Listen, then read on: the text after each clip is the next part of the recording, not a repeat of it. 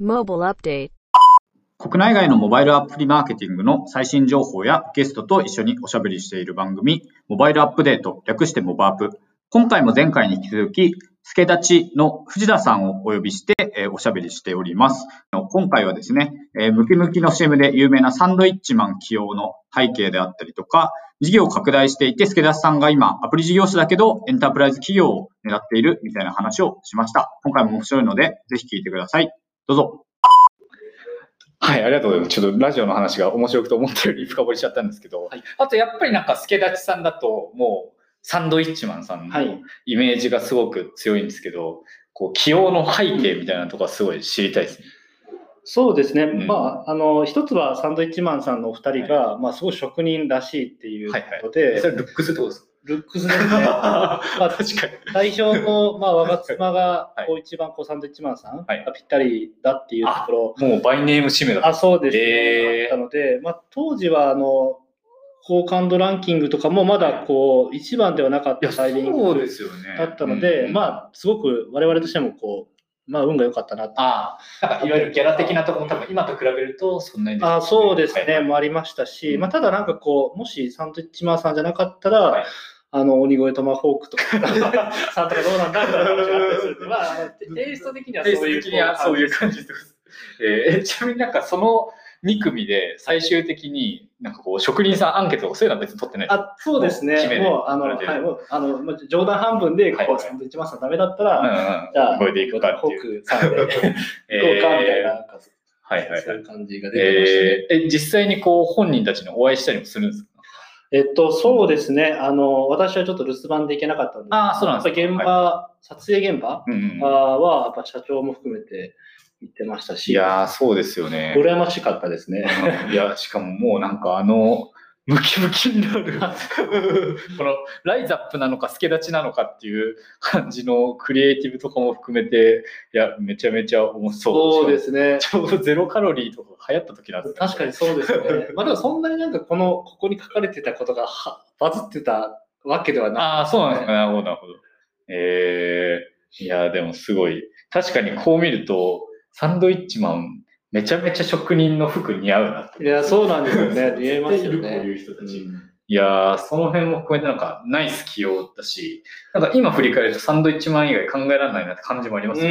うん、そうですね。やっぱり、サンドイッチマンさんでよかったなって、うん。改めて思いますね。えちなみにこの、なんですかね、CM のテイストになった背景とかでも、こう代理店さんのプレゼントとかで決まったんですか？そうですね。うんあの、やっぱ面白いまあそうですよね。テイスト、はいろいろこうごはい提案いただいたんですけど、うんまあ基本面白いテイスト。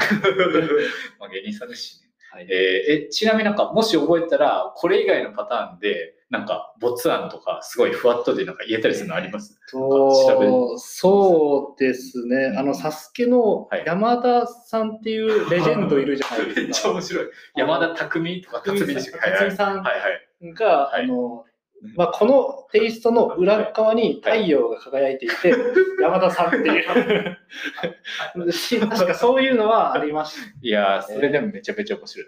わかんないですけど、建設現場を反り立つ壁に、山田匠が挑戦するとかめっちゃ面白そう。わかんないですけそれが一番のこう、飛び案ど。おー、いいですね。でしたね。はいはいはい。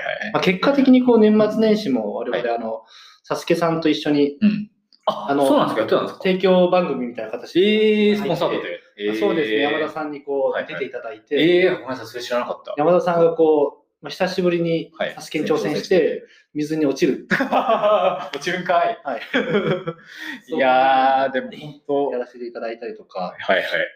で僕ら世代、サスケめっちゃ見てますよね。見てましたね見てましたよね。もう本当に何回やっても山田さんがはい反り立つ壁とかを悔しそうに見上げるみたいな。そうですよね。当時はそんな意識してなかったんですけど、やっぱりこう今振り返ると建設系の人とか多かったなとか、うん、確かに多かったかもしれない。そうですよね。建設系とか、まああとなんか強い人で消防士さんとかね、いらっしあそうですねゃいましたもんね。はいまあなんか普段から体力仕事をやられてる方だっていうところです。へえ。なんか、やっぱりラジオよりもさらにテレビだと、こう一気に認知度上がったかなと思うんですけど、はいこう、職員さんとかからのなんか、こう、まあもちろん数字にも響いたと思うんですけど、はいこう定性的な反応とかも変わったりしました？そうですね、やっぱりこう、まあ我々提供しているものもうん、まだこう使ったことがない価値観、はい、そうですよね。あのはい。人から紹介をしていただいて、はい。っていうモデル、まあ、あの事業体だったので、うんうんうん。あのまあ、CM をやっていることで安心感とか、はい、そうですよね。なんか今まで使ってくれなかった方とかが、うんうんあのまあ、CM やってる会社だからっていうので、あの利用いただいてるとかもなるほど、なるほありど。ましたね。そっか。まあそうですよね。職人さんとかだと、まあ言い方ちょっと不損になったら申し訳ないんですけれども、い、わゆる我々みたいにインターネットサービスね、毎日見て新しいのインストールするの抵抗ないってわけじゃないですもんね。はい。うん。こまあ、怖さとかもそうですよねうんそこは一つ大きかったです。そうですよね。だし、言ったれば、まあ、ね、一ベンチャー企業が作ってるアプリっていうので、ね、知っててもなんかどうしようっていうのはあったかもしれないですよね。そうですね。うんうんうんあそういう意味で言うと、なんか話してて思ったのが、まあ、もちろん未認知層をはいこうガーッと取ってくるっていうので、テレビとかサンドイッチマンの時っていいと思うんですけど、もともと知ってたけど、これをきっかけに使ってみようみたいな人たちも、なんか一定数取れてるような感じはしますね。そうですね。うん。なるほど、なるほど、なるほど。え、ちなみにでも、テレビとかが、まあ、マックス、こう、インプが出るようなはい。媒体だと思うんですけど、なんか、ボリュームの出し方みたいなのって、なんか、あります？こう。テレビに関して。まあ、テレビに関してもそうですし、いわゆるこう、運用型広告とかだと、全然ボリューム出なそうだし、うん。なんかブロードで配信したら、めっちゃコスパ悪そうだったと思うんですけど、なんかそのあたりってこう、どう試行錯誤されてるそうですね。うん。あの、まあ、基本は、えっと、うんかなりボリュームは思った以上に出出出ますっていう。出てるんだ。あまあ、の、500万いるから。そうですね、はいかん私もそういう感想だったんですけど、うんうんまあ、工夫していることとしては、やっぱりこう、もう使われる、使っていただく方がこう建設業にはい。限った話なので、はい、はい、そうですよ。あの、まあ、クリエイティブ表現とか、うんそのメッセージとかはかなりこう、まあ、え選んだ人しか入って、ああ、もうそうか。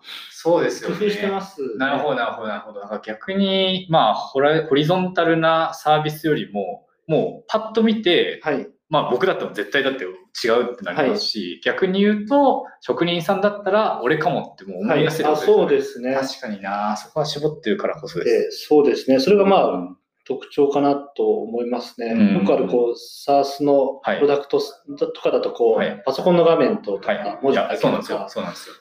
が中心かなと思うんですけど、うん職人に合わせた。まあ確かにな、えーえじゃあクリエイティブの工夫とかも、なんすかもう、建設現場に行って撮影とかするんですか？えっ、と、さすがに、あの、なんて言うんでしょうね。あの、撮影ができないことが多くて、はい、そうですよね。うん。あの、まあ、いいわゆるこう市販で売はい。っている、はい。うもので一番こう、抜け感があるもの。エモいものを探したりと使かあとはまあ、もう最近だとお客さんもやっぱり増えてきているので、うんうん。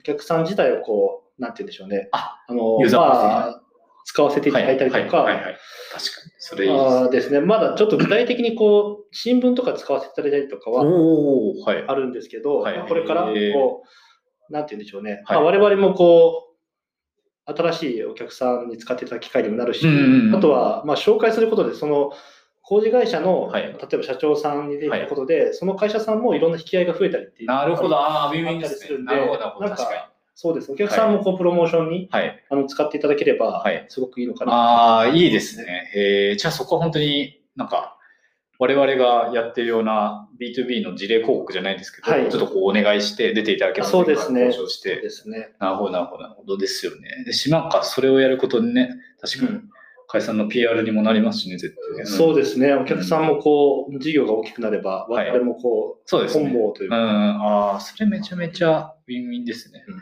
なんか、もうだいぶ、えー今、サイトだと確かユーザー数13万はいって。いうふうに書いてあったかなと思うんですけれども、まあ、500万ユーザー分の13万、そのポテンシャルがね、職員さんそうです500万っていうと、まだまだいけそうっていう実感値はやっぱありますそうですね。まだこうほとんど使ってもらってないっていうああ、感そう想なんだ。だとは思うので、はい、そうですよね。数字で言うとだって2%とか。そうですね500万まだこれからはいですね。うーん、なるほど、なるほど。っていうと、なんかいわゆるこうマーケティングのはい。認知刈り取り、まあ継続利用とかマネタイズとか、その辺のパネルで言うと、結構認知がまだまだこれからって感じ認知もこれからだと思いますし、うんその、まあ、不安な要素、はいはい。いかにこ利用前のペインっていうか、そうですね。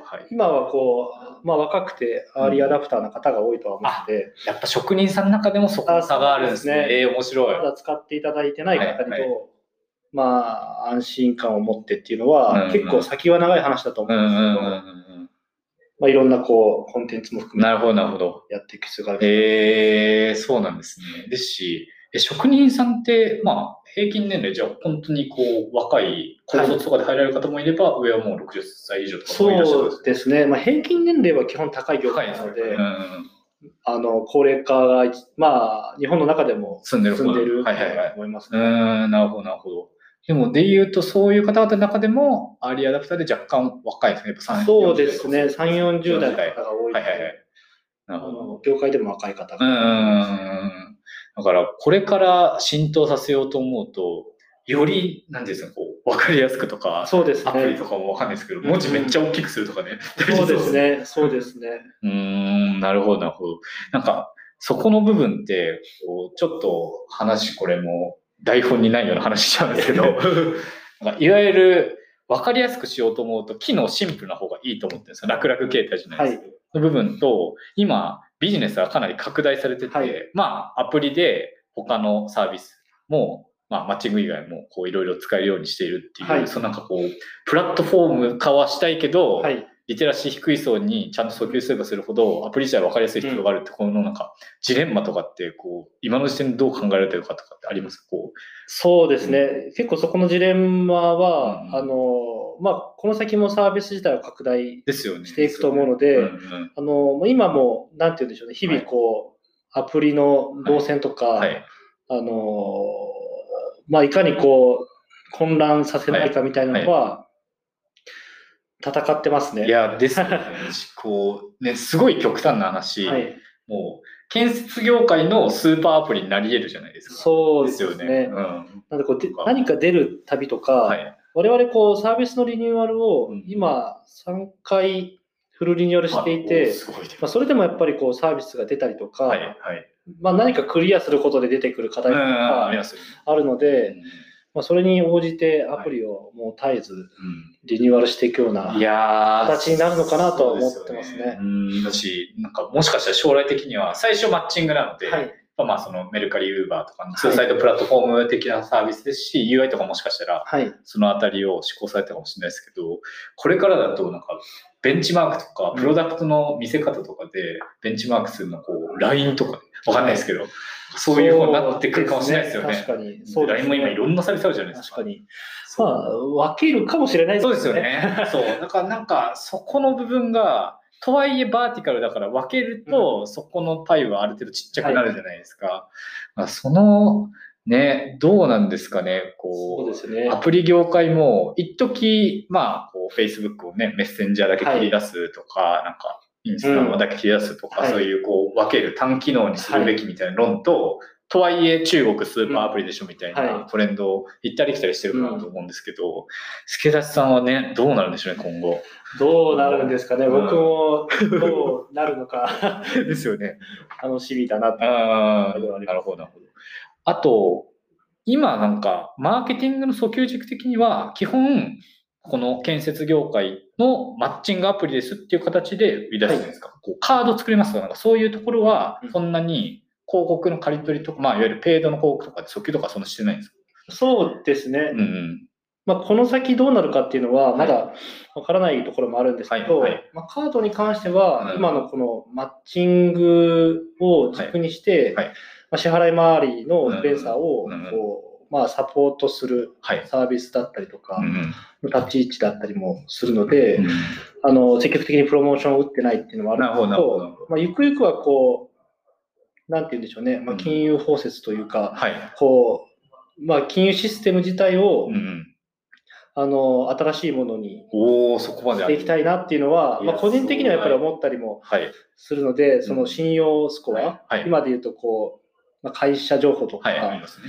うーん、あと何ですかね、あのまあ、給与とかで、クレジットカードが発行できるとかって話も、うん。やっぱり職人さんだとうん一人親方なので、はい。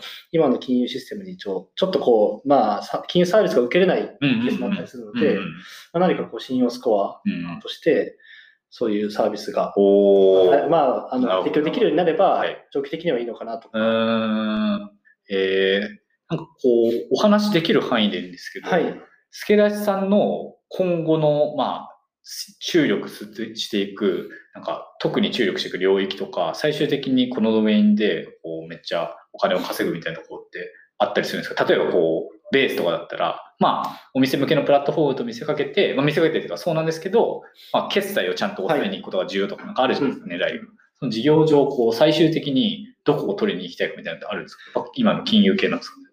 あうん。ーそうですね。まあ、今、あの、まあ、公開されている情報で、はいはいこう、もともと助立ちプロって言われていた個人、うん事業主向けのはいプランを、まあ、お客さんのニーズに合わせて分けて、ビジネス、エンタそうープライズですよね。はい。とサービスにそうそう。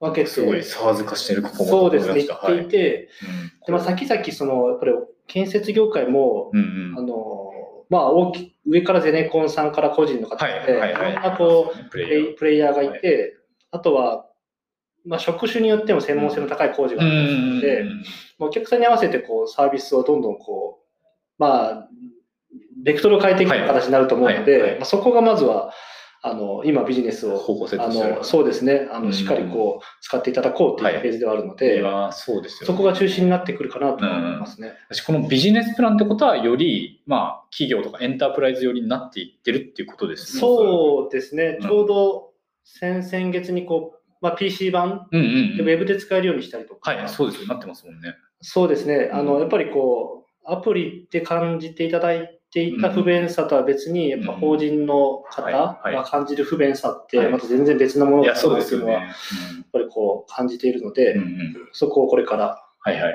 よりこう、付け加えていくとか。いやー、だからなんかすごい面白いですよね。2C の、まあ、あくまで特定の業界の、まあ、2C と言っていいのか分かんないですけど、まあ、その職人さんと現場をつなぐサービスから始まって、まあ、そこを SMB っていうのか分かんないですけど、はい。やっぱ SARS もよくあるのが SMB から始まって、だんだん Go エンタープライズ、はい。我々とかまさにそうなんですけど、やっぱ助出さんもそこにこう、だんだんと近づいていってるというか、そうですね。ね。結果的にはそう、そうなってます、大きな会社さんとの取り組みがっていうところですし、なんか、この領域とかだと、もしかしたら、まあ、ヤプリさんとかも、はい。ヤプリ for Biz とかでね、はい。法人向けのアプリとか作られたりしてるから、なんか、部分的に競合する部分とかもあったり、今後してくるのかな？そうですね。うん。やっぱりこう、最近 LINEWORKS さんがこう建設用おおやってるんだ。はいええいや、明日とかやな。そんな、見てたりもするのでやっぱりこう、そうですね。うんあの、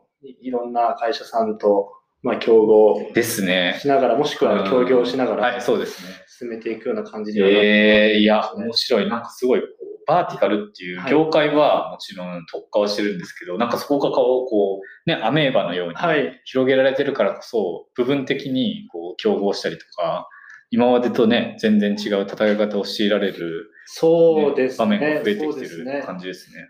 そうですね。まあ、我妻もよくこう、建設業界を壊すのではないっていう話をしてるのでうん、こう、いろんな、あの、プレイヤーさんとはい。うまく、あの、まあ、連合しながら、はいはい。建設業界を良くしていくっていうのが。大きなこう、まあ、ビジョンに紐づくところでもあるので、はいはいいやー、そこを取らさないようにしないとなと思いますね。うんいや、またこれ、1年後とか2年後お話聞いたら全然違うことをこう、藤田さん個人もやってそうだし、会社も、なんか。今言ったこと全然恥ずか確かに。それちょっと1年後に聞き返してください。確かに。へえ、こんなこと言ってたんだって。はい、ありがとうございます。いかがだったでしょうか？個人的に全4回のシリーズの中で今回が一番、えー面白かったかなと思っておりまして、助立ちが建設業界のスーパーアプリになるかもみたいな話はですね、今後も事業の拡大などを、え見ながら注視したいと思っております。もしこの話が面白かったら、ハッシュタグモバアップでぜひシェアしてください。それではまた次回お会いしましょう。さよなら。